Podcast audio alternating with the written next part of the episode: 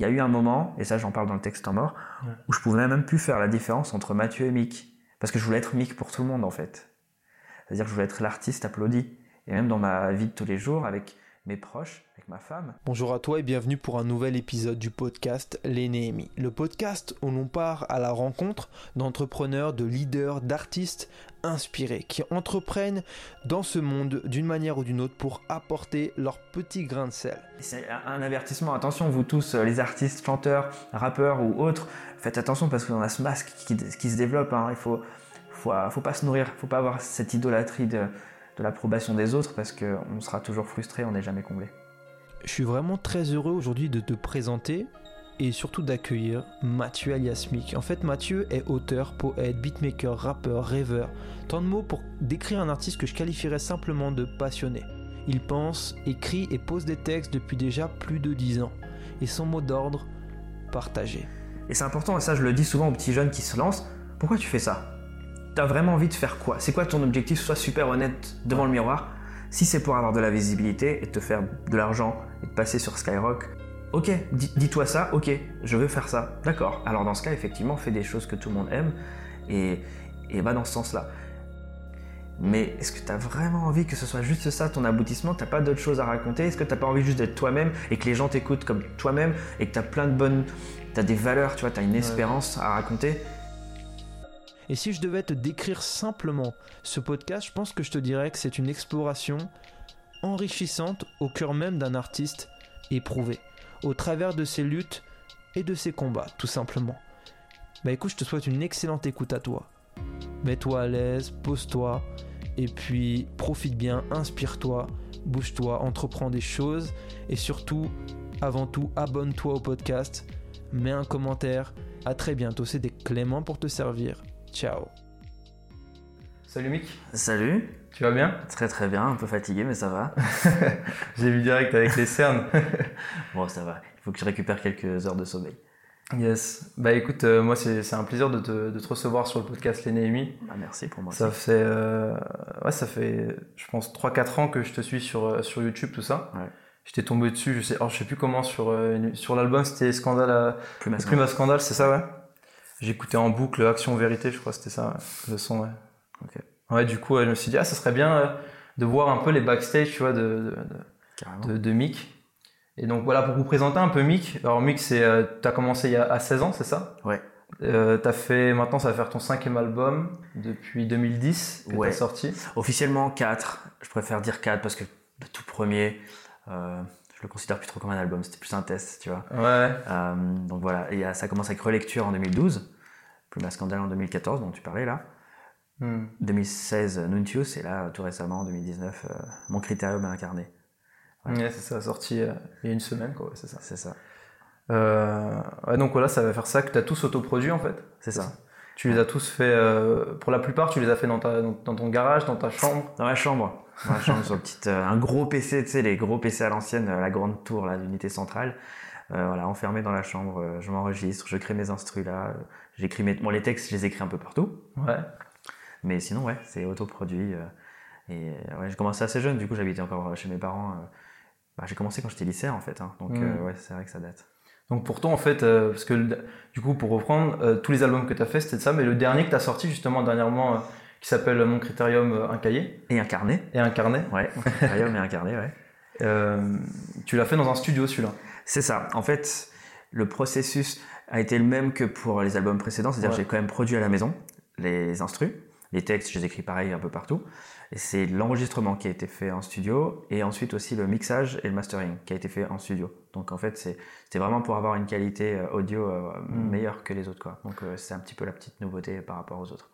J'imagine que pour toi, ça a été un challenge, non, quand même, de ouais, bah se confronter à ça. Ouais, complètement. Parce qu'en fait, c'est. comme tu disais, j'ai commencé très tôt, à 16 ans. Donc en fait, pendant plus de 10 ans, je fais toujours la même chose et j'ai mes automatismes, je fais ça dans la chambre, j'ai ma gestion de ma pression c'est très différent. Là, euh, ouais, là tout est nouveau. Euh, il y a un ingé son qui contrôle les choses, qui me donne ses conseils aussi, donc c'est super enrichissant. Et, euh, et ouais, après ça change tout en termes d'investissement de temps, d'énergie, d'argent. Euh, tu, tu, forcément tu mises plus, mais ça vaut le coup. Là, là on a entendu le, le résultat et je suis vraiment satisfait et ça se sent que ça a été travaillé en studio et puis dans la petite chambre. Quoi. Ouais, je vois. Et la question que je me suis posée, c'est justement qu'est-ce qui t'a donné envie pour cet album, de... sachant que tu n'avais pas forcément plus de temps, si j'ai bien compris. Ouais. Mais tu t'es dit, euh, le dernier là que je veux sortir, je veux le faire en studio. Quoi. Ouais, bah en fait, c'est. Euh, je crois que j'ai toujours un peu fonctionné comme ça, un peu en challenge, tu vois. Hmm. C'est toujours ces next steps, c'est quoi Qu'est-ce que je peux faire pour me surpasser? Et euh, là, c'était, bon, écoute, j'ai fait des albums à la maison, c'est pas mal, mais allez, on va passer au niveau supérieur. Le niveau supérieur, normalement, c'est le studio. Donc, euh, allez, on va économiser. Allez, on va faire une, levée de fonds, un truc que j'avais jamais fait, tu sais, un crowdfunding là. Euh, mais ouais, c'était un peu l'envie de challenge, l'envie de se dire, s'il y a un album que je peux faire vraiment de A à Z comme les pros, je vais le faire. Comme ça, si un jour j'aurai des enfants, je pourrais leur dire, tu sais, papa, il a vraiment fait un vrai album. Et donc, ouais, c'était vraiment le goût du, du challenge, quoi. Ouais, je vois. Puis c'est aussi une conséquence un, un peu logique du fait que voilà, ça va faire, euh, du coup, ça fait plusieurs années que tu fais ça dans ta chambre. Ouais. En plus, tu as déjà une communauté qui commence, qui te suivait depuis toutes ces années. Ouais. Et je pense que tu avais aussi envie de leur offrir quelque chose encore de, meilleure qualité. Euh. Exactement. Ouais, tu as envie d'honorer les gens qui. Il y avait des petites. Euh, il y avait quand même des petites suggestions tu sais, de la part mm. de la fanbase, comme on dit, qui me disaient bon voilà, oh, à quand le clip? Parce que il y en a qui me suivent depuis 2010, dis-toi, ça fait 9 ans. Et à quand le clip? Ah. Et ils, n'ont jamais vraiment critiqué la qualité de son, mais je me suis dit attends, on va quand même les, les honorer et leur offrir un truc qui sort du studio. Et euh, ouais, non, c'est vrai que ça, ça, a beaucoup joué dans, mon choix. Et ils ont été assez contents, non? C'est ce que tu me disais. Complètement. Et j'ai eu des retours très encourageants. Tu vois, il y en a qui disaient, ceux qui ont participé au crowdfunding, justement, ils disaient ah c'est cool, on voit à quoi ça a servi notre argent, tu sais, des, retours comme ça. Ouais, il y avait ça. Et puis, euh, bah, tu sais, et, quand je l'ai remercié en privé, je disais mais merci parce que notre projet sort. C'était vraiment mm. un truc qu'on a fait ensemble. C'est une communauté, euh, des gars, des gens qui, qui, ont été super fidèles et loyaux. Euh, du coup, ouais, ils ont été contents. Euh, et, ça m'a soulagé aussi parce que ben j'avais une petite pression quand même, tu vois. Tu te dis bon, ils, ah investissent littéralement dans le projet, donc forcément t'as envie de, t'as pas envie de décevoir. Et visiblement ça a marché parce qu'ils ont mis de l'argent avec. Euh, ils avaient des choses en, échange, c'est ça ouais. quand même. Il y avait des contreparties. Ça, j'ai découvert dans, dans l'univers des levées de fonds. Euh, il y en a qui sont super créatifs dans leur euh, contrepartie. Du coup, j'ai essayé de l'être aussi. Donc, ouais, il y avait. C'était graduel, tu vois. Tu peux. Ouais, si, si, ouais, je me souviens. Tu peux recevoir juste un petit mail avec une chanson, ce qui est déjà très bien.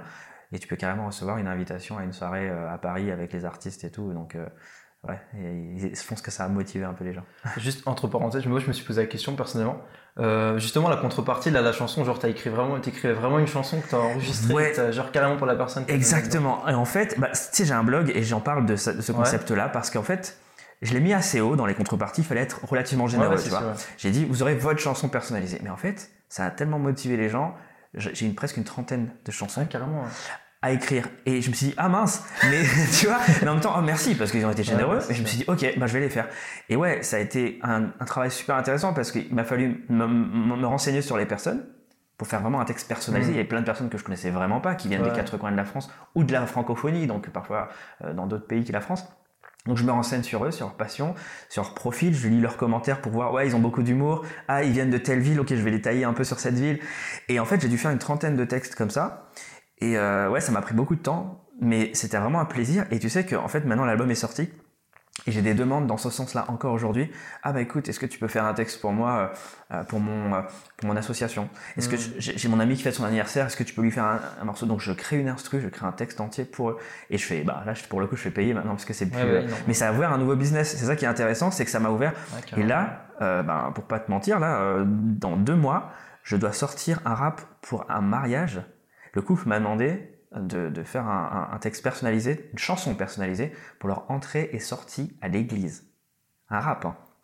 Donc bien sûr, je vais faire un truc soft, mais mais tu vois, c'est fou, tout est parti de cette contrepartie, euh, de cette idée de voilà, vous allez gagner ça, et en fait, ils ont pris ça très au sérieux et ça a eu des bons retours. Et donc, ça m'a ouvert un, champ de business entre guillemets, et, aussi même artistiquement, c'est très intéressant pour moi parce que ça m'oblige à travailler différemment. Là, je dois apprendre à connaître les gens, je dois faire un truc qui qui musicalement les correspond, c'est cool. Ouais, c'est drôle, hein. Tu vois, l'idée business, elle est sortie en fait, euh, genre, t'as testé un truc en fait. C'est ça, mais c'est souvent comme ça en fait. Ouais, c'est ça, ouais. Souvent, genre, c'est pas une idée qui vient, tu testes un truc, mais dans un autre contexte, et après tu te rends compte, ah, c'est intéressant, je pourrais peut-être l'exploiter différemment et tout ça, quoi. Tout à fait. Et ça te prend combien de temps, euh, juste euh, pour finir, fermer la parenthèse, ça te prend combien de temps pour écrire les musiques que je fais, comme ça? Avec les, pour les personnes, hein, c'est plus. Là, pour les personnes, une demi-heure. Une demi-heure, ouais. Après, ça devenait assez rapide. Au bout de 15-20 textes, j'avais quand même des trames, tu vois. Je me suis dit, mm. bon, espérons qu'ils se connaissent pas trop entre eux parce que leurs sons vont un peu se ressembler, tu vois. Bien sûr, c'est personnalisé, donc, mais il y a des parties très globales parce que globalement dans les textes, je dis merci, tu vois, merci Ouais. pour votre contribution, blablabla. Donc il y avait des phrases qui revenaient. Hum, Donc c'est pour ça que ça allait plus vite les derniers textes. Ouais. Mais ouais, globalement, c'est entre une demi-heure euh, et une heure. Parfois plus quand j'ai vraiment, quand c'est des personnes que je connais. Parce qu'il y avait quand même des donateurs que je connais, que je connaissais, et du coup j'avais besoin d'être un peu plus précis et un peu plus exigeant. Oui, parce qu'ils allaient le voir si tu disais un truc. Ouais, un truc trop générique, ils disent Ouais. bon attends, on se connaît trop pour que tu me dises, euh, tu vois, tu me parles comme ça. Là, il fallait que je plonge dans nos private jokes, tu vois, ou, ou que je plonge un peu dans les petits délires qu'on a, qu'on a entre nous. Mais ouais, globalement, ça va assez vite quand même. D'accord, c'est cool. Et là, de tout ce projet-là, est-ce que tu en es satisfait à peu près? Franchement, ouais. Et merci Seigneur, tu vois, parce que Ouais. en gros, jusqu'ici, mes projets d'avant, tu vois, les trois autres albums, tu sais, quand je les faisais écouter aux gens, j'étais quand même content, mais j'avais besoin parfois de justifier des trucs. Ah oui, non, celle-là, euh, c'est pas la meilleure, hein. Euh, tu vois, des petits Ouais, commentaires. euh, parce que c'est comme si, au fond de moi, j'étais pas vraiment convaincu, c'était pas du 100%, parce que j'étais très exigeant, je suis, quelqu'un de très perfectionniste. Mais là, celui-ci, franchement, là, je suis très fier de le faire écouter aux gens, dire, ah ouais, ça, c'est mon projet euh, fait avec euh, les donateurs, et, et ça fait au studio, je suis, écoute-le, je suis content. Et, euh, et je suis content parce que, bah, et heureusement, tu vois, vu le, vu le, le- comme je te disais, le temps, les sacrifices que ça a coûté, l'énergie, et puis, euh, bah ouais, c'est plutôt euh, encourageant de voir que ça, ça valait le coup. Et justement, tu penses que tu es satisfait parce que tu as travaillé ce parti perfectionniste de toi Ou c'est juste parce que tu as créé quelque chose qui est vraiment, qui te ressemble vraiment? Les deux. Et même un ouais. troisième élément, c'est par rapport au retour que j'ai. Ouais. Euh, c'est des, re- c'est des retours sur la forme et le fond. Mm. J'ai des personnes qui m'écrivent que je ne connais pas du tout, parfois qui viennent de découvrir l'artiste, tu vois, et ils se disent Ah, j'ai bien aimé parce que, bon, musicalement c'est cool, ça, ça groove, blablabla, mais en fait ça m'a beaucoup parlé de tel texte, dans telle, dans telle euh, circonstance de ma vie. Ah, ça a parlé à mon fils qui en ce moment vit des choses comme ça, ou à ma fille. Ah, mes grands-parents aiment et, et mes petits-enfants aiment, tu vois. Et ces retours-là, je me dis, ah, ma mission accomplie, Paris gagné. Non seulement moi aussi je suis content, mais ça, a les, ça a des effets, un peu les effets escomptés, quoi. Donc, euh, ouais, c'est pour ça que je suis euh, Ouais, si, ouais, je vois. content. Il y a un truc, je pense, ça doit arriver, tu vas me dire si ça arrive. Ouais. Genre, tu fais un son, Ouais. et toi, t'en es pas convaincu, genre, euh, c'est pas ton préféré, et en Ouais. fait, quand tu fais écouter, c'est le préféré lors de des gens Oui. qui vont écouter, ou genre, ils vont trop aimer, tu vas dire, ah Ouais, ouais, c'est ça. celui-là qui est, non, celui-là moins bien, celui-là, tu vois. Exactement. Et ouais, justement, l'inverse aussi. C'est-à-dire qu'il y a des sons, moi j'aime trop, et en fait, les Ouais, gens, c'est ça. euh, ouais, c'est ça, ils se disent. euh, bah là, récemment, j'ai lancé sur euh, mes réseaux, enfin sur Facebook plus précisément, que- quelle est votre chanson préférée? Votre top 3. Et c'est souvent les mêmes qui reviennent. Et et tu sais, j'ai envie de, de dire Ah bon, mais celle-là alors? Et y a, je crois qu'il n'y a qu'un seul sur les 80, jusqu'ici, il y a 85 commentaires, il n'y a qu'un seul qui a mentionné le titre que moi j'aime bien, Mm. bon, ma préférée. Donc c'est vrai que c'est marrant euh, de voir les goûts différents des gens. euh, mais bon, c'est cool, ça veut Ouais, dire que c'est c'est. Ouais, c'est. C'est drôle, mais en fait, c'est pour ça, des fois, on est, on est trop exigeant avec nous-mêmes. ouais. Alors qu'en fait, les gens, ils, voient, ils vont voir 5% de, des exigences, tu vois. Genre, ils ça. vont profiter de l'ensemble parce qu'ils vont découvrir le truc et tout. Mais Ouais. je pense que quand t'as la tête dans le guidon, tu vois tous les défauts, même si tu réécoutes, tu vois des petits défauts, des petits trucs qui sont. Ouais. Et puis, alors ça peut être euh, aussi frustrant parfois, parce que justement, toi, tu vas mettre un peu de. Tu vas travailler dans le détail, tu vas mettre des, petites, euh, des petits éléments, tu dis voilà, c'est bah, c'est exactement comme quelqu'un, je sais pas, qui cuisine et qui va rajouter la petite l'épice Mm. qu'il faut. Mais pour lui, c'était important parce qu'il s'est dit ah ça, ça va tout relever. Et il le sent quand il le goûte. Et les gens vont mentionner le truc global ah c'était bon, euh, euh, c'était un peu sucré. Enfin bref, tu vois.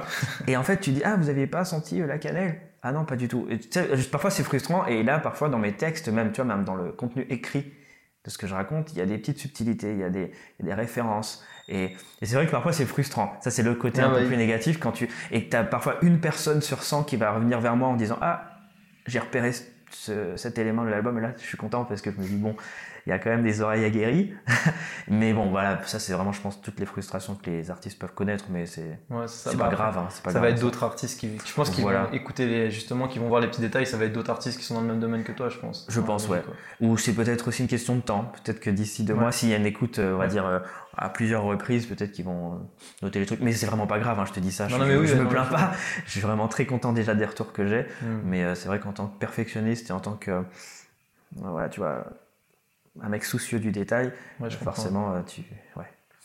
Ouais, si, je comprends. Et du coup, là, t'en es satisfait. Et euh, au début, quand t'as commencé, si tu te souviens, est-ce que euh, t'imaginerais qu'un jour tu, tu feras en studio avec euh, des artistes semi-pro, pro, avec des musiciens, tout ça? Non. Enfin, non et oui. Enfin, je l'imaginais, je l'en rêvais un peu, T'en rêvais tu vois. Mais c'était un peu un truc qui va jamais vraiment se passer. Et puis, ce sera pas pour moi. Et puis, j'aurai pas trop le niveau. Et puis, j'aurai pas les moyens parce que je crois que je croyais que les studios c'était très très cher, notamment à Paris. Tu vois, je me disais, ah, c'est pas pour moi, mais ça serait bien un jour. Donc oui, je pense que ça a été vraiment une, une réponse aux prières. Euh, et puis ouais, c'était quand même un, un, rêve qui s'accomplissait en fait. Parce que là, tu dis euh, une réponse aux prières quand vraiment tu as commencé. Parce qu'en fait, c'est quoi? Ça a commencé, tu étais direct parti dans. Tu dis pas vraiment le rap, mais plutôt le, la poésie en musique, comme tu dis, ouais. Ouais. Euh, mais est-ce que tu as commencé directement par ça ou alors t'écrivais déjà avant? Non. Euh, en fait, tout est, tout est arrivé petit à petit. Je voulais juste écrire des poèmes. D'accord. Donc si on remonte à 16 ans, j'écrivais des poèmes. Je voulais même pas être rappeur. Hmm. J'écrivais des poèmes en classe. J'écrivais, c'est pas bien, les enfants, euh, les jeunes n'écoutaient pas ce que je faisais. J'écoutais des poèmes plutôt que les cours. Mais voilà, j'écrivais des poèmes. Donc ça, c'est étape 1. L'étape 2, c'était, bah, j'aimerais que vous les écoutiez. Personne ne voulait écouter mes poèmes. Donc, ah, ok, mais comme je crée des instrus, aussi en parallèle, ah bah je vais utiliser ces instrus comme support pour lire mes poèmes par-dessus. Mon je rappe. Mais je voulais pas rapper, mais je voulais juste que les gens écoutent mes poèmes. Et ensuite, bah, ça marche, les gens écoutent. Donc limite là, déjà, satisfaction, j'ai atteint mon, mon but dans ma vie. Tu vois Je voulais vraiment pas être rappeur, je voulais pas créer des CD. Sauf qu'après, j'avais beaucoup de textes. Donc je me suis dit, bon bah, on va les enregistrer. Et euh, ça a commencé comme ça. Donc tout est arrivé petit à petit. J'avais aucune ambition vraiment d'être, euh, de faire ce que je fais aujourd'hui. Tout est venu petit à petit parce qu'ensuite, quand j'ai décidé d'avoir toutes mes, tu vois, mes 14 pistes de, de texte, bah, autant sortir un CD. Ah, ça coûte combien? Comment on fait ça? Et puis hop, je commence à sortir des CD. Ensuite, une église me contacte. Ah, c'est bien tes textes, tu veux pas le faire le dimanche à l'église? Bon, d'accord, je vais le faire devant des gens. Donc première scène. Donc tout arrive comme ça, mais je me suis jamais dit, ok, je veux être rappeur. Comment on fait? Je vais commencer, je vais écrire des textes, ensuite, non, tu vois. Et euh, même si à un moment donné, comme je te disais, j'en rêvais, l'idée m'est venue, mais je vais jamais travailler dans ce sens-là. C'était plus, euh, on verra petit à petit où ça va me mener. C'était vraiment fait. T'avais déjà la passion pour écrire de base. ah oui. Ouais. Cette passion, en fait, ça, ça a découlé en fait tout ce qu'il y avait derrière, quoi. Ouais, exactement. Il n'y avait pas de. Euh, parce que tu étais déjà chrétien quand tu as commencé à écrire, ça, ça? C'était déjà sur Dieu, tout ça. Mais t'as pas eu, genre, euh, voilà, c'est juste pour le rappeler, t'as pas eu de, de, d'appel, de, choses vraiment précises qui t'a dit, ok, là tu vas commencer à rapper, tout ça? Ah. Ou c'est quelque chose que, qui t'a quand même révélé petit à petit tu. Je me souviens d'une période, je me souviens d'une période, j'avais 17, 18 ans. Là, je commençais vraiment à faire du rap, rap. Donc je me suis dit, bon, bah, visiblement, visiblement ça marche, visiblement les gens disent que j'ai un flow, euh, que, je fais des instrus cool. Et en fait, là, il y avait un petit, un petit chemin, deux chemins qui s'ouvraient.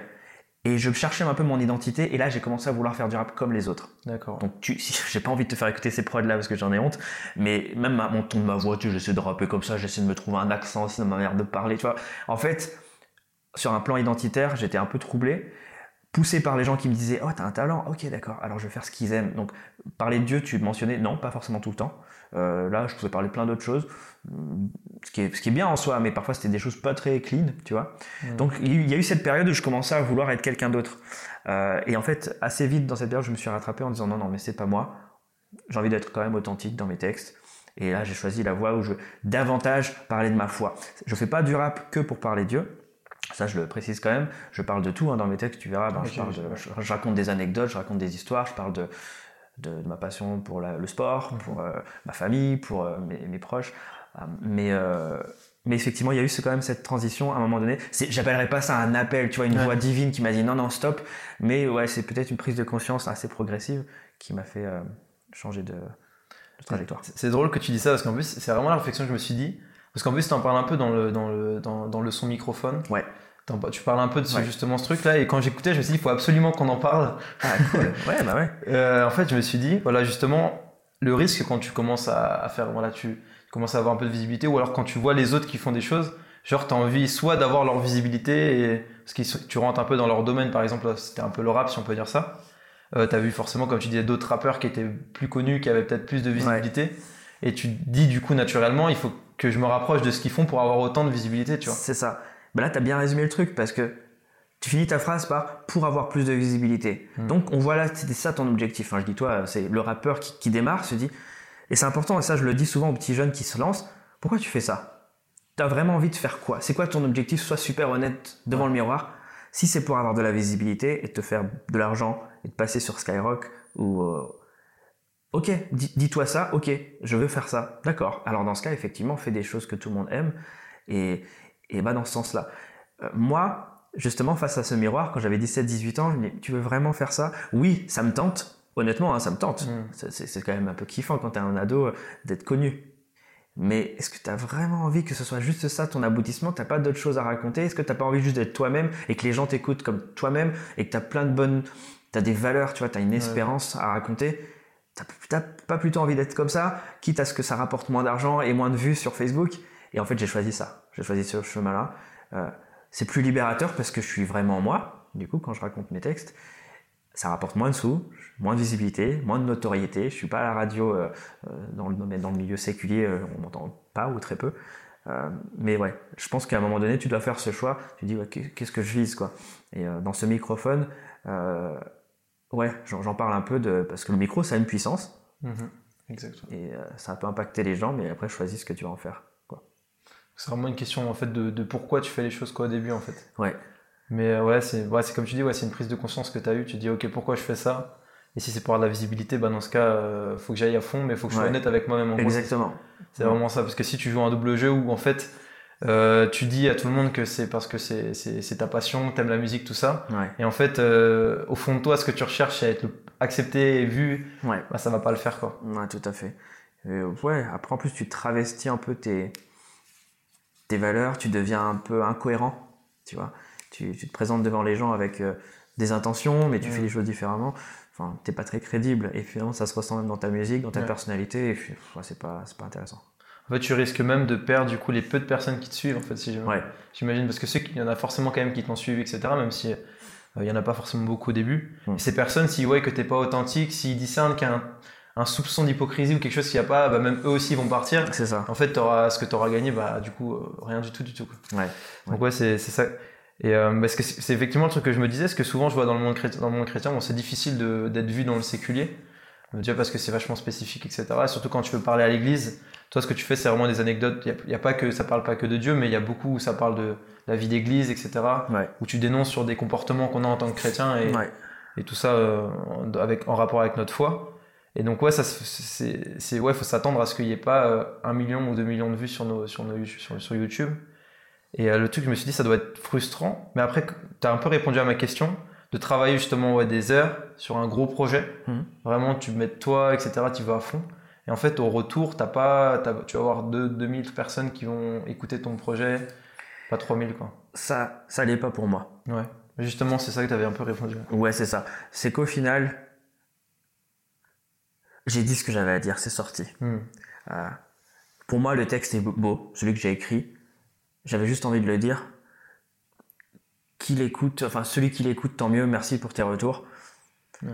J'ai arrêté de me fixer des objectifs de chiffres. Euh, ah, il faut que ce texte-là fasse euh, 2500 vues, 3000, 100 000. J'ai arrêté ça. C'est tellement libérateur finalement. Tu te dis, ah, c'est bon. Il y en a qui vont écouter et qui vont me faire les parts de leur retour. C'est que du plus. Merci, c'est gentil.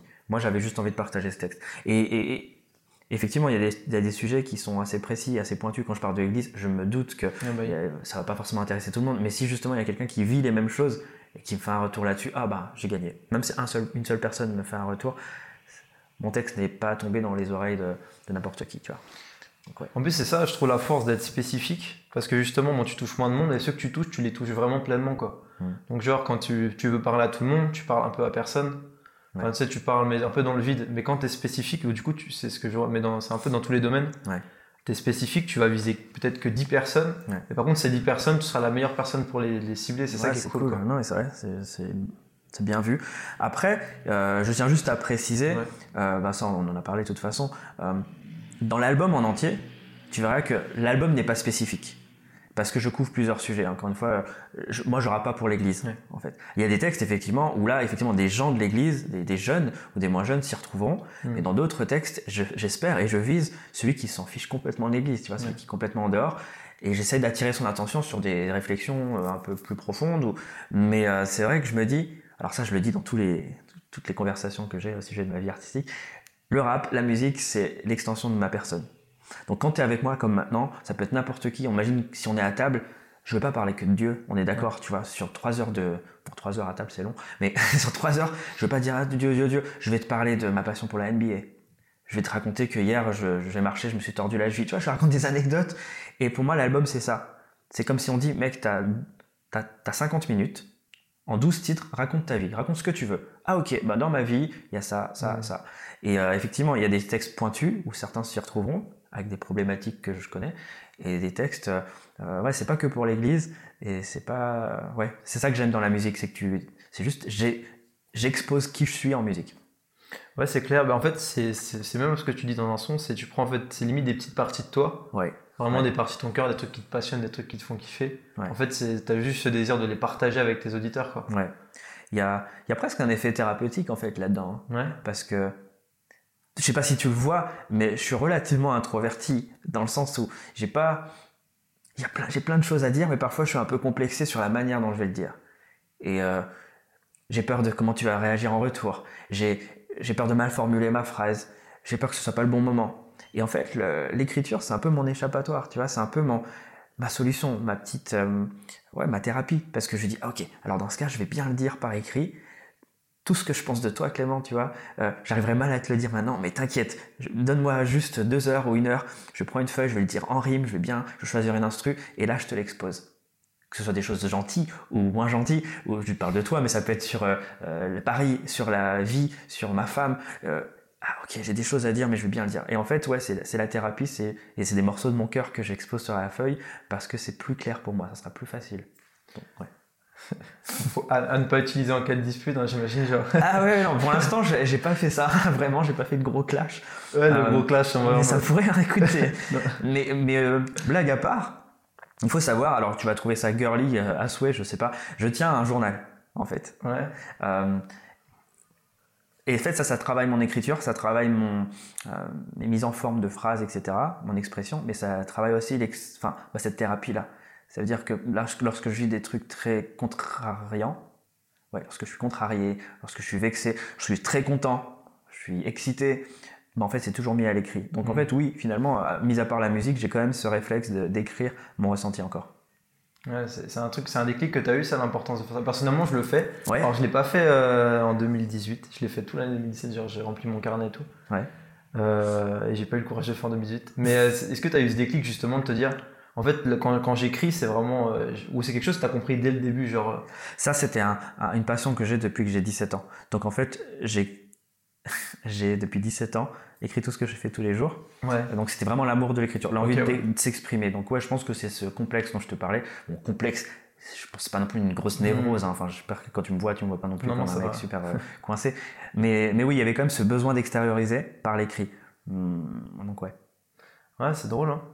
D'accord. Et du coup, ouais, c'était. Euh, c'est euh, ça travaillait ton introversion ou justement t'exploitais plus ton introversion en fait pour ça ah, C'est une très bonne question. Euh, je ne sais pas. non, je pense que ça a quand même travaillé à ce que je sois plus expressif justement, à ce qu'après je sois un peu plus à l'aise. D'ailleurs, la scène, hein, la scène m'a aidé à être. J'ai jamais été timide devant les gens sur scène, jamais mm. vraiment de trac, mais euh, parce que mes textes sont préparés et parce que j'aime bien un peu faire le, clown sur scène. Mais euh, mais le fait ouais, d'écrire, d'écrire, d'écrire, ça a travaillé quand même mon expression.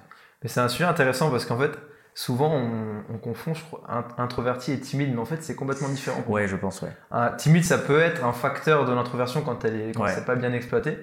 Mais euh, l'introversion, en fait, c'est, autant une force que l'extraversion, en fait, l'avantage. Ouais, ouais. C'est que euh, justement, euh, l'introverti, en gros, il va être sensible, beaucoup plus dans la sensibilité, il va avoir beaucoup plus d'éléments, etc. Et justement, pour l'écriture, pour même pour faire ressentir les petites choses que les gens ne voyaient pas, etc. Ouais. Bah, ça va être le meilleur, tu vois. Ouais, non, mais je pense que ouais, je pense qu'il y a de ça. Euh, parce que oui, clairement, je me définirais pas comme timide. Ouais, c'est ça. Là, pour le coup, pour, pour l'anecdote, quand j'avais un peu moins de 10 ans, je crois 9-10 ans, euh, mes parents m'ont raconté, parce que je m'en souviens pas trop trop, qu'on avait une réunion de famille à Madagascar, parce que je suis d'origine malgache. Mm. Il y avait 200 personnes, je crois, cette réunion de famille, donc une grande famille malgache. et je me suis mis à faire un sketch devant tout le monde. Ils sont tous tus, ils m'ont regardé et je faisais un sketch parce que bon là je parlais français, j'essayais d'imiter des mots malgaches parce que je parlais euh, et il y avait des applaudissements et tout et moi en fait je faisais mon show. Et mes parents se sont dit mais d'où il tient ça, ce côté euh, j'ai pas, je me donne un peu en spectacle mais j'ai pas le trac, je suis pas timide euh, parce que eux ils le sont un peu plus, hein, mes parents un peu plus timides. Euh, du coup ça ça m'a cette anecdote est assez révélatrice sur la suite parce que j'ai jamais eu de trac quand je vais sur scène. Tu me mets 20 euh, personnes comme 500, comme 3000. J'ai pas le trac parce que j'aime bien faire ça. Alors je sais pas si c'est bien de, vouloir trop se montrer en, public, mais euh, pourtant en one-one comme avec toi là ou en privé, je serai pas celui qui va prendre la parole forcément plus ou je vais beaucoup réfléchir comme tu dis là je serai plus dans l'introversion sans être timide Ouais. je sais pas si tu vois un peu Non, si je vois bien en plus. Ouais. Parce que c'est un questionnement, je me dis, parce que moi personnellement, je suis introverti aussi. Ouais. Et c'est de me dire, mais en fait, tu peux même être extraverti et être timide. Et moi, quand Ouais. on, on m'a dit ça, en fait, ça m'a paru bizarre. Mais comme tu dis, en fait, le fait d'avoir du trac, et moi, euh, c'est, c'est, c'est entre parenthèses, mais vraiment, pareil, quand j'étais encore en cours, je voyais souvent des personnes très extraverties. Ils, étaient presque au bord de l'évanouissement quand ils devaient parler devant toute la classe Ouais. pour, euh, pour parler. Et genre, moi, je comprenais pas parce que moi, au contraire, j'étais tout l'inverse. ouais Et justement, parler devant la classe, c'est quelque chose que j'aimais faire, tu vois. ouais non c'est ça Alors que, parce que j'avais bien, comme tu dis, moi j'avais bien révisé mon, ce que je devais présenter, bon, ça fait vraiment longtemps ce collège. hein. ouais Mais, euh, et ouais, du coup, c'est un des trucs que je réalise. En fait, euh, c'est beaucoup d'idées reçues qu'on a, en fait, justement, sur l'introversion, l'extra- Ouais. etc. Quoi. En fait, dans les deux cas, c'est bien, faut Ouais. juste savoir l'exploiter, tout à fait euh, savoir l'utiliser bah, avec ses forces, etc. Et ouais, t'as tout dit faiblesses que ça, quoi. C'est juste ça, quoi. Et euh, j'aimerais bien surfer sur un point que tu as dit. Euh, tu as dit, je sais pas si c'est trop bien d'être de bien de- de- devant plein de monde. Est-ce que justement ça a été un piège pour toi ou euh, quand tu étais devant le monde, c'était avais besoin de ça finalement quoi. Ouais. En toute franchise, ça l'a été, et j'en parle dans mon nouvel album, donc j'invite euh, les auditeurs à y aller, parce qu'il y a un morceau notamment qui s'appelle Temps mort, où je parle de ça, du, masque quand même qui s'est développé. Parce que tu vois cette anecdote qui paraît anodine du Mathieu qui a 9 ans, Mathieu c'est mon prénom, hein, euh, qui a 9 ans, 10 ans devant 200 malgaches de sa famille, elle est amusante, mais elle est inquiétante parce que euh, c'est ce que j'ai cultivé toute mon enfance jusqu'à mon adolescence, cette culture de l'applaudissement. Donc ce désir un peu excessif de l'approbation des autres. Hmm. Tu vois, de faire des choses, euh, l'idolâtrie de l'approbation des autres.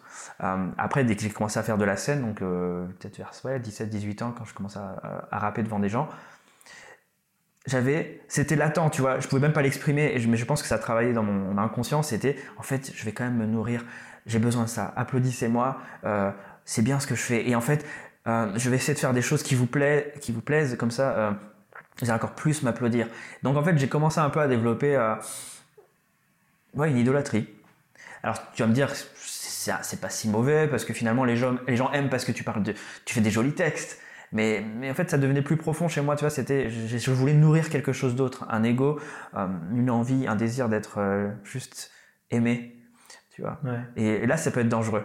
Euh, c'est pour ça que euh, maintenant, je peux avoir ce recul. C'est comme je t'ai dit, je suis plus à, la- à savoir qui a liké mes trucs. Euh, S'il y a deux likes, s'il y a 200 likes, ça va, c'est la même. Enfin, je dis ça, c'est encore en, en travail chez moi. Tu vois, j'essaye d'apprendre à me détacher de, ça. Mais effectivement, c'est comme tu as utilisé le, le très bon mot, c'est un piège. Parce que ça te développe un masque. Et c'est comme si il y a eu un moment, et ça j'en parle dans le texte en mort, Ouais. où je pouvais même plus faire la différence entre Mathieu et Mick. Parce que je voulais être Mick pour tout le monde en fait. C'est-à-dire que je voulais être l'artiste applaudi. Et même dans ma vie de tous les jours, avec mes proches, avec ma femme, ça j'en parle dans le texte, c'est assez profond. Hein. Euh, c'est pour ça que sur cet album, c'est un peu un journal intime. Ouais, hein, je sûr. partage les choses. C'est que, ouais, attention. Et c'est un avertissement. Attention, vous tous, euh, les artistes, chanteurs, rappeurs ou autres, faites attention parce qu'on a ce masque qui, qui se développe. hein. Il faut, faut, faut pas se nourrir, faut pas avoir cette idolâtrie de, de l'approbation des autres parce qu'on sera toujours frustré, on n'est jamais comblé. Et euh, justement, ça c'était un truc que tu as compris. Parce que souvent, j'imagine, quand on a souvent ça, c'est on le comprend avec des gamelles. Ouais. Genre des galères qui t'arrivent, en fait, ça te fait redescendre un peu sur terre et ça te fait réaliser, en fait. euh, Et justement, toi, c'était un peu le cas, du coup? Ouais, il y avait, euh, ouais, il y avait plein de, plein de galères, plus ou moins grosses hein, selon les, les étapes. Mais ouais, il y a eu des, des étapes de. Ouais, des mésaventures en fait, Hmm. ou des grosses prises de conscience à travers les mots parfois des uns ou des autres qui étaient, qui étaient justes mais très durs parfois. Je me disais, Mathieu, là, euh, euh, pourquoi t'es comme ça? Là, c'est pas toi. Ou, euh, ou moi qui me rendais compte que j'avais gravement blessé quelqu'un dans mon attitude, ou qu'en fait je faisais des choses un peu déraisonnables, enfin tu- pas, pas du tout pas du tout sage, mais c'est parce que oui non mais là je suis allé trop loin dans mon idolâtrie. Ah oui là il y a vraiment problème chez moi. En fait je développe un ouais je développe une sorte de névrose. Tu vois, je- euh, ça se manifestait par des par des, des mots ou des actes assez concrets euh, qui me faisaient réaliser attention là euh, ta vie d'artiste qui te semble très bien parce que les gens aiment finalement ça nuit à ta personne et ça peut nuire aussi à ton entourage. Donc ouais il y a eu ces, ces temps difficiles quand même. Ouais, ce que j'imagine. Parce qu'en général, c'est ce que Dieu utilise Exactement. pour nous faire comprendre les choses. Genre, quand, surtout pour ce genre de choses. Mais c'est- c'est souvent le cas au début, en fait. Souvent, quand on commence un projet, on a. On, a, on, veut toujours. C'est rare que directement on s'en fout de l'approbation, etc. Je Ouais. pense que c'est presque. automatique au début quand on commence quelque chose qu'on se met dedans à fond qu'on commence à avoir un peu de résultats Ouais. et en fait on commence du coup à regarder les résultats même si à la base on dit moi je m'en fous tu sais Ouais. Euh, mais je pense que c'est tous les projets hein, moi c'est pareil Euh, et en fait tu tu veux après tu veux continuer à cultiver ça et en fait tu t'éloignes un peu de ce que tu voulais faire initialement ce que Dieu t'avait mis à cœur quoi Ouais, et d'autant plus quand tu le fais pour Dieu, parce qu'à la limite, d'autres gens seraient peut-être contre mon discours, hein, et ils Ah diraient, oui. bah écoute, nous on veut des applaudissements, on est comme ça, bah, c'est bien en fait. Mais quand tu décides de le faire pour Dieu, bah il y a ce verset qui dit euh, que Christ grandisse et moi je diminue. Tu vois, et, en fait, bah ok, bah, t'es prêt à le faire, et ben moi je me suis rendu compte que non, en fait j'aimais bien grandir moi et que et utiliser le nom de Christ pour me faire mousser moi. Et, euh, et je pense que c'était des appels, des rappels à l'ordre, des petits avertissements que Dieu me disait, si, si tu veux vraiment me servir et être mon serviteur, Mm. il va falloir que tu appliques quand même ce verset. Et à la dure. Et parfois il y a eu des coups d'humiliation, d'humilité plutôt, ou qui m'apprenaient à, ah oui c'est vrai, euh, c'est lui en fait qui mérite toute la gloire, c'est lui qui a permis que toutes ces portes soient ouvertes, c'est lui qui m'a permis de trouver ce studio dans le 10, c'est lui qui a tout fait en fait. Ouais. Donc euh, apprendre de plus en plus à dire non d'accord, alors dans ce cas Mathieu, mets-toi un peu plus en retrait. Mais c'est vrai que comme tu dis, euh, c'est pas le réflexe premier que tu as quand tu commences à, Ouais, à mais- 16 ans quoi. en plus comme tu, tu l'as dit le mot tout à l'heure justement c'est libérateur après en fait Carrément. parce que tu as juste tout un, un- gros sac de pression en fait. Ouais. Parce que la pression, quand tu les regardes, tu veux qu'ils soient tournés vers toi. En fait, humainement, je pense que c'est, on n'est pas fait pour ça en fait. Humainement, pour porter autant de, de- de gloire, autant d'applaudissements, autant de choses sur nous. Et euh, même si on a l'impression qu'on est fait pour ça, en fait, je pense que c'est pour ça que, bon, ça sert à rien de citer, mais il y a plein de stars, etc., qui vivent très très mal la pression parce que Ouais. alors que justement ils, ont, ils sont au summum de ce que on peut espérer niveau ouais. l'homme. Et en fait, tu peux, on peut se rendre compte à travers tout ça en fait qu'on n'est juste pas fait pour ça en fait de base quoi. C'est ça. Et on peut pas être comblé par l'approbation des autres. Tu seras jamais comblé. Et ça, il m'a fallu du temps pour le comprendre, mais je peux enfin le comprendre. Et je le comprends tous les jours. hein. Je, Ouais. je me le redis. hein. C'est que c'est comme une nourriture qui, te- qui- T'as toujours plus faim, c'est pire, c'est que plus tu manges, plus t'as faim. Et c'est c'est pour te dire, j'ai une petite carrière, hein, mais j'ai déjà fait de la scène devant 3000 personnes, et signé plein d'autographes de suite, tu sais, c'est limite le rêve pour le petit Mathieu qui voulait des applaudissements. En fait, non, je, je sentais quand même un vide, ouais, mais je veux plus. Et, et je peux comprendre du coup les artistes, pareil, on va pas citer de nom, euh, mais tu vois, même, on va dire Madonna, tu vois, après 40 ans de carrière, je sais pas, eh ben je, ça m'étonnerait pas qu'elle nous fasse ce témoignage un jour. En fait, j'ai jamais été comblé. Alors que tu vois, tournée mondiale, euh, des millions d'albums vendus, euh, un nom euh, que tout le monde connaît, et ben en fait, ouais, ça te rend. Et quand tu arrives à comprendre, quand la Bible, tu vois, elle te dit, il y a que Dieu qui comble, tu te dis, ouf, ouais, bon, la Bible dit ça, on le sait, mais bon, là, en fait, je peux vraiment le comprendre pa- parce qu'enfin, j'ai essayé, j'ai essayé malheureusement de me nourrir ailleurs, et en fait, non, ça marche pas. Donc, donnez-moi tous les likes que vous voulez, je serai content, je serai flatté pour mon travail, mais je serai pas comblé. Donc, ouais, ça change tout, ouais. Ouais, c'est ça.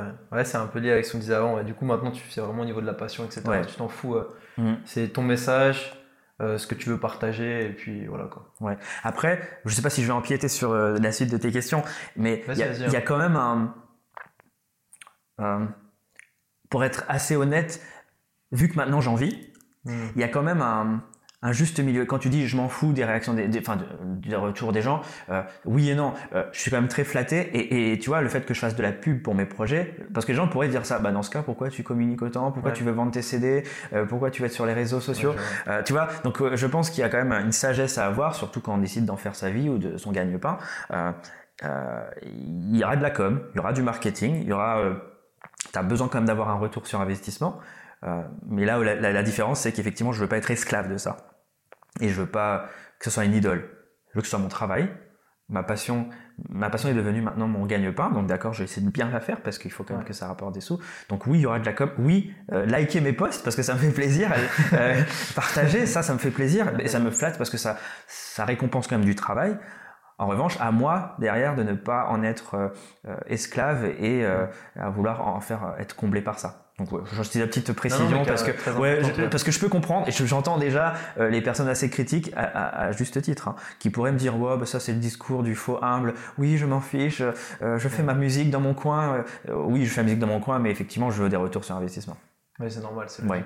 ouais. Et en même temps, c'est drôle parce que tu parles de. Après, peut-être que je me trompe. Tu parles justement bah, au début quand tu voulais ce désir voilà, de- d'approbation. Et en même temps, en 2010, quand tu t'es lancé, euh, je sais pas, peut-être euh, je me souviens plus, mais je crois pas que le rap, c'était euh, le rap au niveau, dans, dans le- au niveau chrétien, c'était encore très démocratisé et, et très bien vu à l'époque. C'est vrai.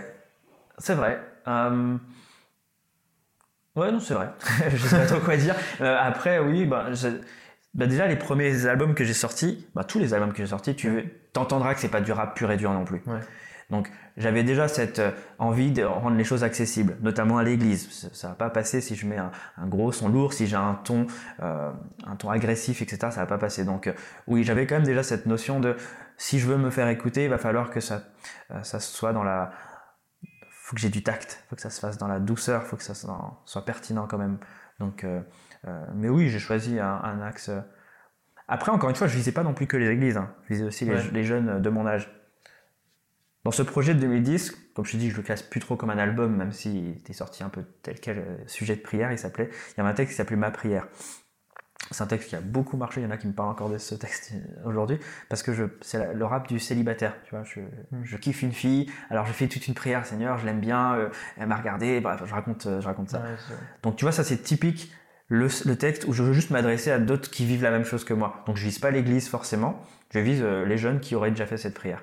Donc ouais, quand je suis arrivé dans le, dans le game, si tu veux, c'était vraiment pas pour, euh, pour convaincre l'église, c'était pour partager euh, ce que j'avais envie de dire et je savais qu'il y, en allait, il y, allait en avoir qui s'y reconnaîtraient. Ah, cool. Et tes parents, quand tu t'es lancé, ils t'ont directement suivi euh? Ouais, ouais, super.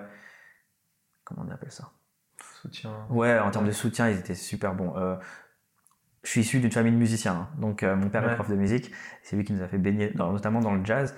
Euh, du coup, quand ils voyaient que je faisais, parce que je produisais de la musique, hein, je faisais mes instruments moi-même, donc au-delà des textes, qu'ils aimaient bien. Finalement, on dit bon, notre fils écrit de la poésie, bon ben, il aurait pu faire des choses pires que ça, donc pourquoi pas S'il veut tu vois ce que je veux dire euh, Et en plus, quand je créais mes instruments, c'était l'occasion pour mon père de me glisser quelques mots aussi, quelques notions en termes d'harmonie et d'arrangement.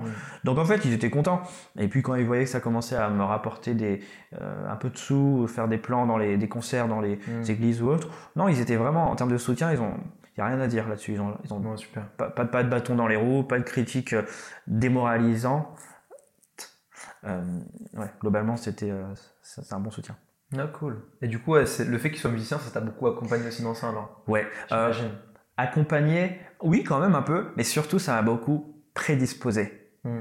Parce que depuis petit, c'est mon, père nous donnait des cours de musique, d'harmonie, de, bah, et il nous faisait surtout écouter ce que j'appelle de la bonne musique, mais c'est très prétentieux de dire ça parce que c'est très subjectif. mais voilà, on a grandi dans, la, dans le jazz, dans la soul, dans le R&B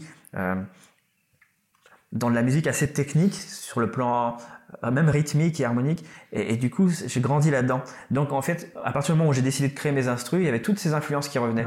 Euh, et comme je te dis je suis d'origine malgache aussi donc euh, pareil il y avait aussi le côté un peu folklorique traditionnel qui était là aussi parce qu'on en écoutait pas mal. Et j'ai grandi à l'île de la Réunion. Donc à la Réunion aussi, as, culturellement, musicalement, tu as des choses très intéressantes. Donc tout ça m'avait prédisposé à faire de la musique. Donc merci à eux pour euh, ça.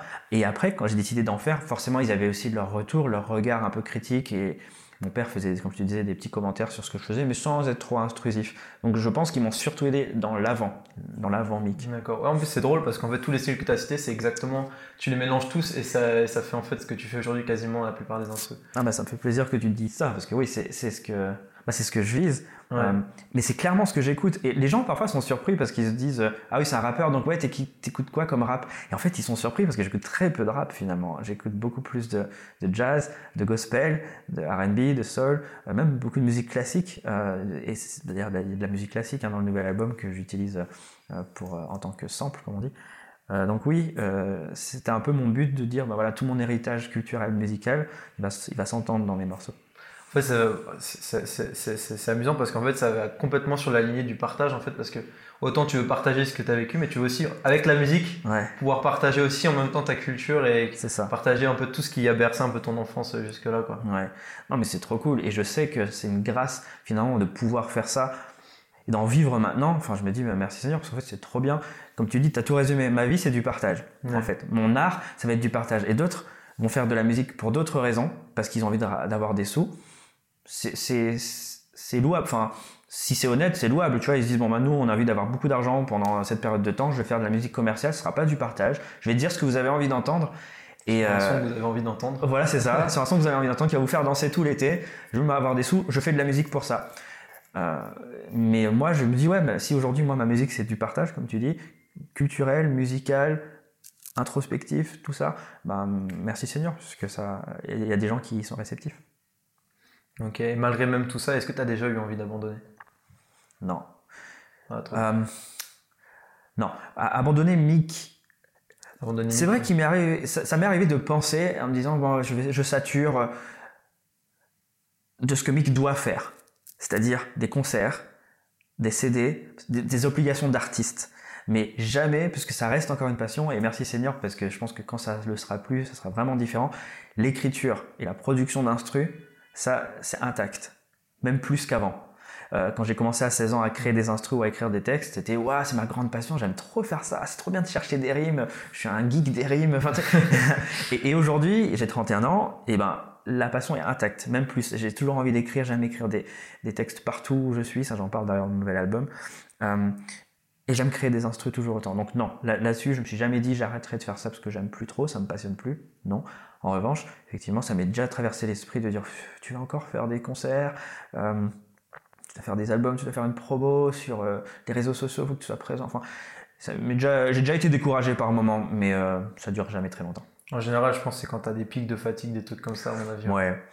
Des pics de fatigue, voilà, c'est ça. C'est quand ça déborde un peu sur ma vie perso. C'est ce dont je parlais tout à l'heure, quand ça peut même avoir un effet sur, même psychologique sur moi, mm. et, sur ma femme, et sur mon entourage.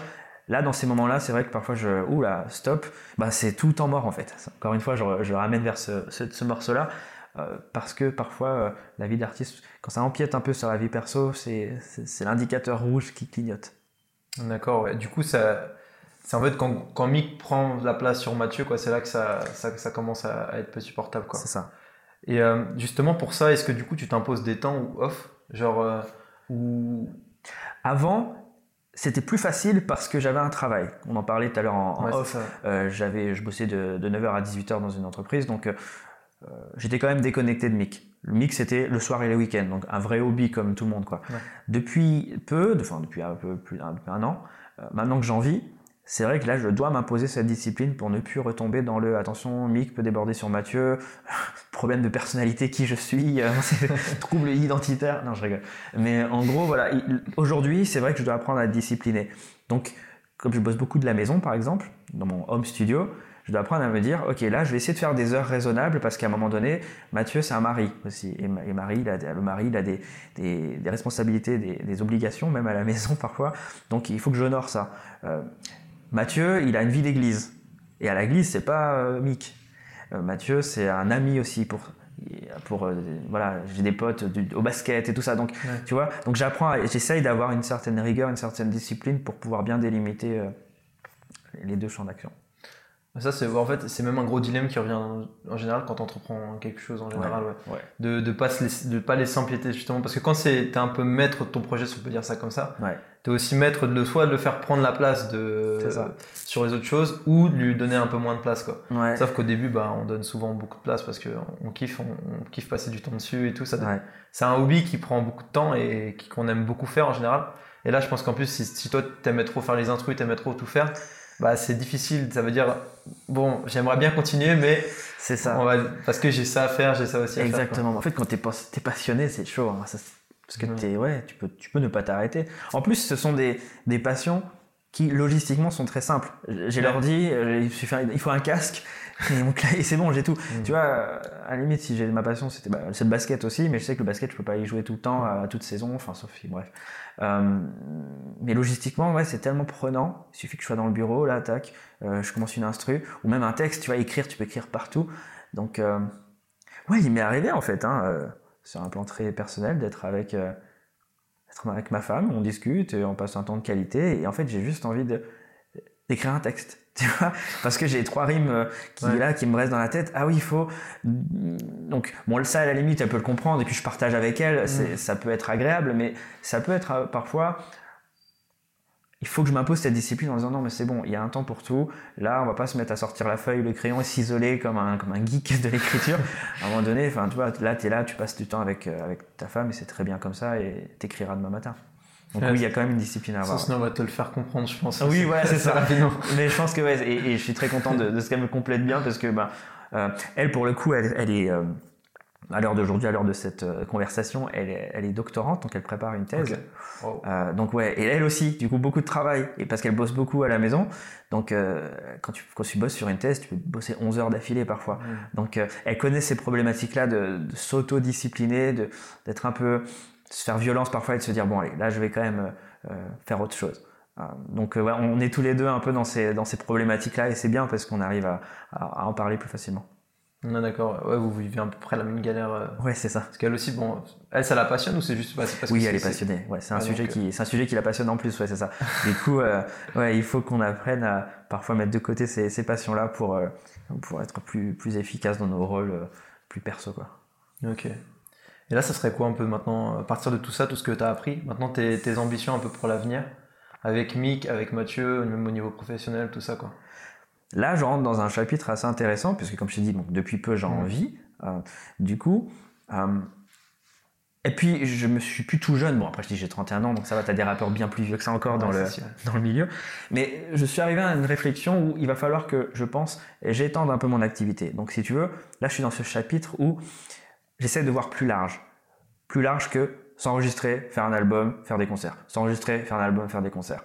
Je me dis, bon, là, je vais en vivre. Est-ce que ce, ce cycle-là euh, est viable?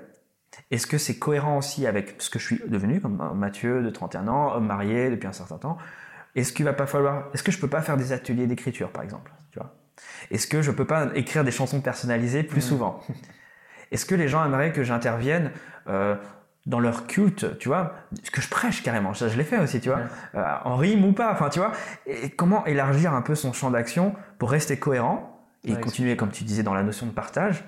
Parce que j'ai évolué, je suis plus le petit Mathieu euh, qui va faire le texte ma prière parce qu'il est célibataire. Non, là tu vois, il y a des choses qui ont changé. Donc est-ce que dans mon dans mon art, je vais pas non plus essayer d'évoluer et, dans- et- et inclure davantage en plus le côté business, il faut le dire, où il faut quand même réfléchir un peu autrement. Ouais. Donc voilà, je suis plus dans cette phase-là maintenant, dans ce chapitre où euh, Mathieu voit large parce que la vie d'artiste, euh, avec ce cycle concert, euh, album, tout ça, ça peut être un peu limité maintenant. Et, et justement, ça va être un, un des derniers points. Ouais. Mais t'en as, eu- envie d'en vivre. Du coup, c'est assez récent, comme tu disais, c'est une nouvelle, une nouvelle saison. En gros, maintenant, ça y est, euh, t'as quitté ton ancien job. Ouais. Et c'était quoi justement ce déclic quand t'étais dans, dans ton job de te dire, allez, ça y est, euh, là j'arrête et maintenant c'est, je pourrais m'investir dans, cette, dans ma passion. Quoi. Alors, Parce que c'était un risque quand même. Ouais, alors pour autant, je t'avais dit que quand j'avais commencé à 16 ans euh, ou 17-18 ans, j'ai pas eu le grand déclic, la voix divine qui Ouais. m'a dit. euh, voilà, qui Pour autant, là, ça a été plus le cas. D'accord. C'est vraiment une conviction très profonde. C'était qui s'était presque transformé, tu en mal-être au boulot. C'était, j'ai pu, je dois plus être là. Euh, je suis pas appelé ici. Mm. J'ai fait mon temps. Ça y est, c'était six ans et demi quand même, hein, six ans et demi au, Ouais, même, au même poste. Je m'étais bien fait mes amis, aux collègues. Euh, j'étais très confortable financièrement, comme euh, dans la vie de tous les jours, ça va. Sinon, c'est fini. Euh, et c'était, je suis persuadé hein, euh, que Dieu me disait, Mathieu, maintenant, euh, ça sera autre chose. Et là, j'avais envie de le servir par la musique. Parce que je fais, parce que bah, c'était un choix quand même un peu réfléchi surtout hein, et, et sage, parce que je me dis voilà, est-ce que ça sera viable financièrement? Alors dans ce cas, il faudra que je fasse une structure euh, auto-entrepreneur, etc. Donc attention à ceux qui écoutent, euh, ne pas se dire bon dès que j'entends une voix je lâche tout. Euh, Il y a quand même une question de sagesse, tu vois. Il faut être sage, il faut, faut réfléchir, faut Ouais. consulter. J'ai beaucoup, j'en ai beaucoup, beaucoup, beaucoup parlé à ma femme et, et aux membres de mon église Ouais. euh, pour faire ce, ce grand pas que je ne regrette pas du tout. Et je sens que je suis à ma place parce qu'il était temps que je fasse ce grand pas là. Ah, Ça devait être vraiment difficile, hein, j'imagine, parce Ouais. que 6 ans, même en plus, comme tu dis, c'était confortable. Ouais. Et t'avais été... 6 ans en plus, ça se passait bien, euh, Ouais, ça se passait très bien. bien payé.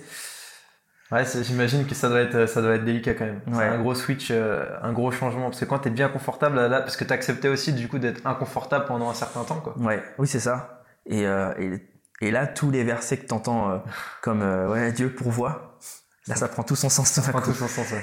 Et tu te dis, bon, bah, on va tester ça. Mais, et, et que- qu'en fait, le, Dieu t'attend dans ces moments-là de, où il faut faire des pas de foi. C'est dans ces moments un peu de vulnérabilité qui, qui t'attend aussi. Il dit, bon, bah là, tu vas, on va tester un peu ta foi, on va la fermir. Et je vais pourvoir. Euh, oui, le verbe, c'est pourvoir. Ouais, Oui. c'est ça. Ouais, je vais pourvoir. Et, et, euh, et là, je, je suis témoin, je peux te le dire. Oui, il a, il a pourvu. Euh, la transition a été un peu compliquée parce que, bon, petite parenthèse, j'ai visé un- une rupture conventionnelle, sais, pour partir quand même assez confortablement. Euh, elle n'a pas été acceptée. Euh, j'ai- démissionné, donc pas de, D'accord, ouais. pas de chômage. Donc la transition était quand même difficile. Il fallait, Ouais, euh, c'est sûr. voilà, financièrement, je me dis, mais comment je vais faire, Seigneur? Je pourvois. Je vais pourvoir. c'est moi qui t'ai dit de sortir d'ici, ça va bien se passer. Et, ça s'est bien passé. Donc, ouais, il y a eu ce pas de foi quand même. Ouais, si, ouais. En fait, c'est drôle parce que si on fait une rétrospective depuis le début, en fait, vraiment tout s'est fait petit à petit, quoi. Ouais. De l'écriture du poème, à, on commence à, faire, à le poser sur de musique, après à le faire dans l'église, après on commence à faire des albums, etc. On évolue euh, chez soi, après on fait un studio, euh, en studio, et en plus après on quitte son job et on se dit, à plein de temps dessus. C'était vraiment. Euh, ouais. C'est vrai. De, de, ouais, de, progrès en progrès jusqu'à, jusqu'à là, quoi. Ouais.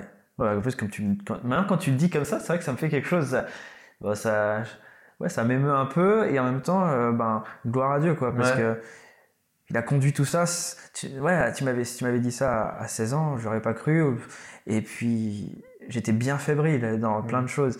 Et en fait, dans tout ce cheminement-là, j'ai eu mes galères, mais oui, il a quand même ouvert les portes et m'accompagné. Donc ouais, c'est gloire à Dieu, quoi, pour tout ça. Ouais, super, ouais. tu m'étonnes, gloire à Dieu. Il, bon, il savait déjà, il, ouais. bon, il savait encore se faire des trucs euh, un peu difficiles après. Ouais, et ce qui est curieux, enfin, ce qui est amusant, c'est que je me dis, bon, bah, je me pose comme ces questions, what's next, comme je te dis, j'essaie d'anticiper, de me dire, bon, est-ce que je vais faire des ateliers, comment je... Mais c'est lui qui, qui, qui sait. Ouais, ça, et il a déjà prévu, et je suis super excité de, de, découvrir ça dans les années qui vont suivre, tu vois. Euh, et ouais, et en fait, c'est des pas de foi parfois. Hein. Ça se mm. trouve, il va me demander d'arrêter Mick, hein, vraiment. Parfois, je me dis ça. Euh, il va me dire Bon, t'as fait ton temps. En fait, je voulais que Mick, ça soit de 2003 à 2019. Maintenant, tu vas arrêter et tu vas être euh, un bon mari. Tu vois, par exemple. C'est tout. Et eh ben, est-ce que je ferai ce pas, tu vois? Et, euh, et, oui, je, je, veux le faire. Et, mais quand tu dis que c'est lui qui contrôle la barque, quoi, et qui dirige les choses, c'est libérateur, mais ouais, il y a quand même ce besoin de, de faire ce pas de foi. Quoi. Ah, c'est drôle que tu réveilles ça, le fait de, de, se demander est-ce que un jour Dieu me demandera d'arrêter euh, Mick, quoi. Ouais. Ça doit être. Euh... Et t'en as eu peur justement, non? Tu t'es dit, euh, des fois, j'espère qu'il va pas me dire ça quand il m'entend ah, Oui, en fait, au début, peur, mais après, tu, quand tu essaies de bien réfléchir avec tous les éléments que la parole de Dieu te donne d'ailleurs, et tu te dis, en fait, ouais, il est souverain, et. Euh, et lui, il veut nous offrir la vie en abondance. Ça, c'est inversé. Enfin, la vie, point. La vie en abondance. Donc, c'est précisé dans la Bible. En fait, il veut que tu kiffes à fond ta vie. Donc, il a forcément prévu ce qui est meilleur pour toi. Donc, si ça inclut plus de mic à un moment donné, c'est que c'est meilleur pour toi et que tu vas kiffer. Donc, quand tu prends tout ça dans le contexte, tu fais ah d'accord. Donc, euh, tu me connais mieux que moi. Donc, si le jour, parce que tu es mon manager, ça aussi j'aime bien dire ça aux gens. En fait, j'ai pas de structure, j'ai pas de maison de disque, mais Dieu est mon manager. Donc, tu es mon manager. Si en 2019 tu me dis Mathieu arrête mic, parce que j'ai prévu d'autres trucs, tu vas kiffer. Alors je vais arrêter, je serai serein. Euh, je pense concrètement qu'il va jamais, enfin je pense pas qu'il va me dire d'arrêter d'écrire des textes, tu vois, sur un plan plus privé, tu vas continuer mon petit journal, parce que ça c'est une passion, je pense qu'il va rester jusqu'à jusqu'à 70, 80 ans. Par contre, l'activité MIC, qui sait? Donc euh, on sait pas.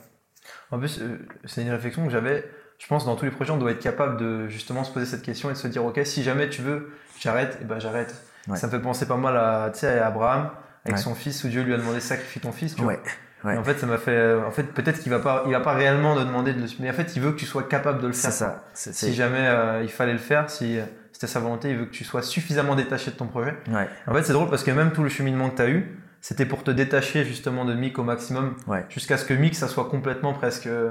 Euh, adieu, etc. C'est ça. Et, et c'est, c'est super pertinent ce que tu dis parce que il y a ce côté où il va te pousser dans les retranchements.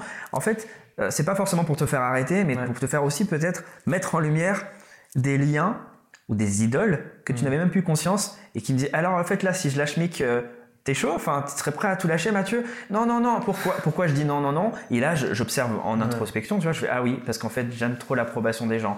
Ah oui parce que euh, je suis tenté par tel domaine de ma vie. Ah oui parce qu'en fait je gère mal mon argent. Je sais pas. En fait il met en lumière plein de choses qui me font prendre conscience ah oui Seigneur, je suis complètement dépendant de toi en fait. Merci de me remettre en ordre mes priorités.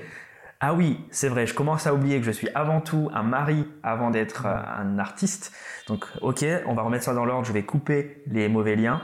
Donc oui, je pense que le Seigneur, euh, comme pour Abraham, c'est un super exemple, te permet de remettre en perspective euh, ta foi et te dire, attends, n'oublie pas d'où tu viens et que c'est moi qui tiens les choses. ouais, c'est cool en gros. Ouais, quand tu dis, c'est passionnant quoi. Ouais. Et bah écoute, par rapport à tout ce qu'on a dit, je vais te poser une, une je vais te poser deux. Allez, je vais t'en poser une parce qu'en fait j'ai deux questions hardcore, mais je vais t'en poser qu'une. Oula, je sens que ça va être chaud. Ok. Ça voit cette question, elle est compliquée. Hein. Euh, J'essaye de, de, de bien euh, faire souffrir les intervenants sur cette Je question. vois ça. ok, je me prépare. Non, non, je plaisante. Non, mais par contre, si tu avais une dernière, du coup, ça, c'est- en fait, c'est vachement lié avec ce qu'on a dit. Euh, si tu avais une dernière, du coup, admettons, euh, Dieu dit, voilà, t'arrêtes mic, et tu as une dernière, une dernière musique que tu peux faire. Un dernier son de 3 minutes 50, un truc, euh, voilà. Un dernier, un dernier son, de quoi tu parlerais, quoi?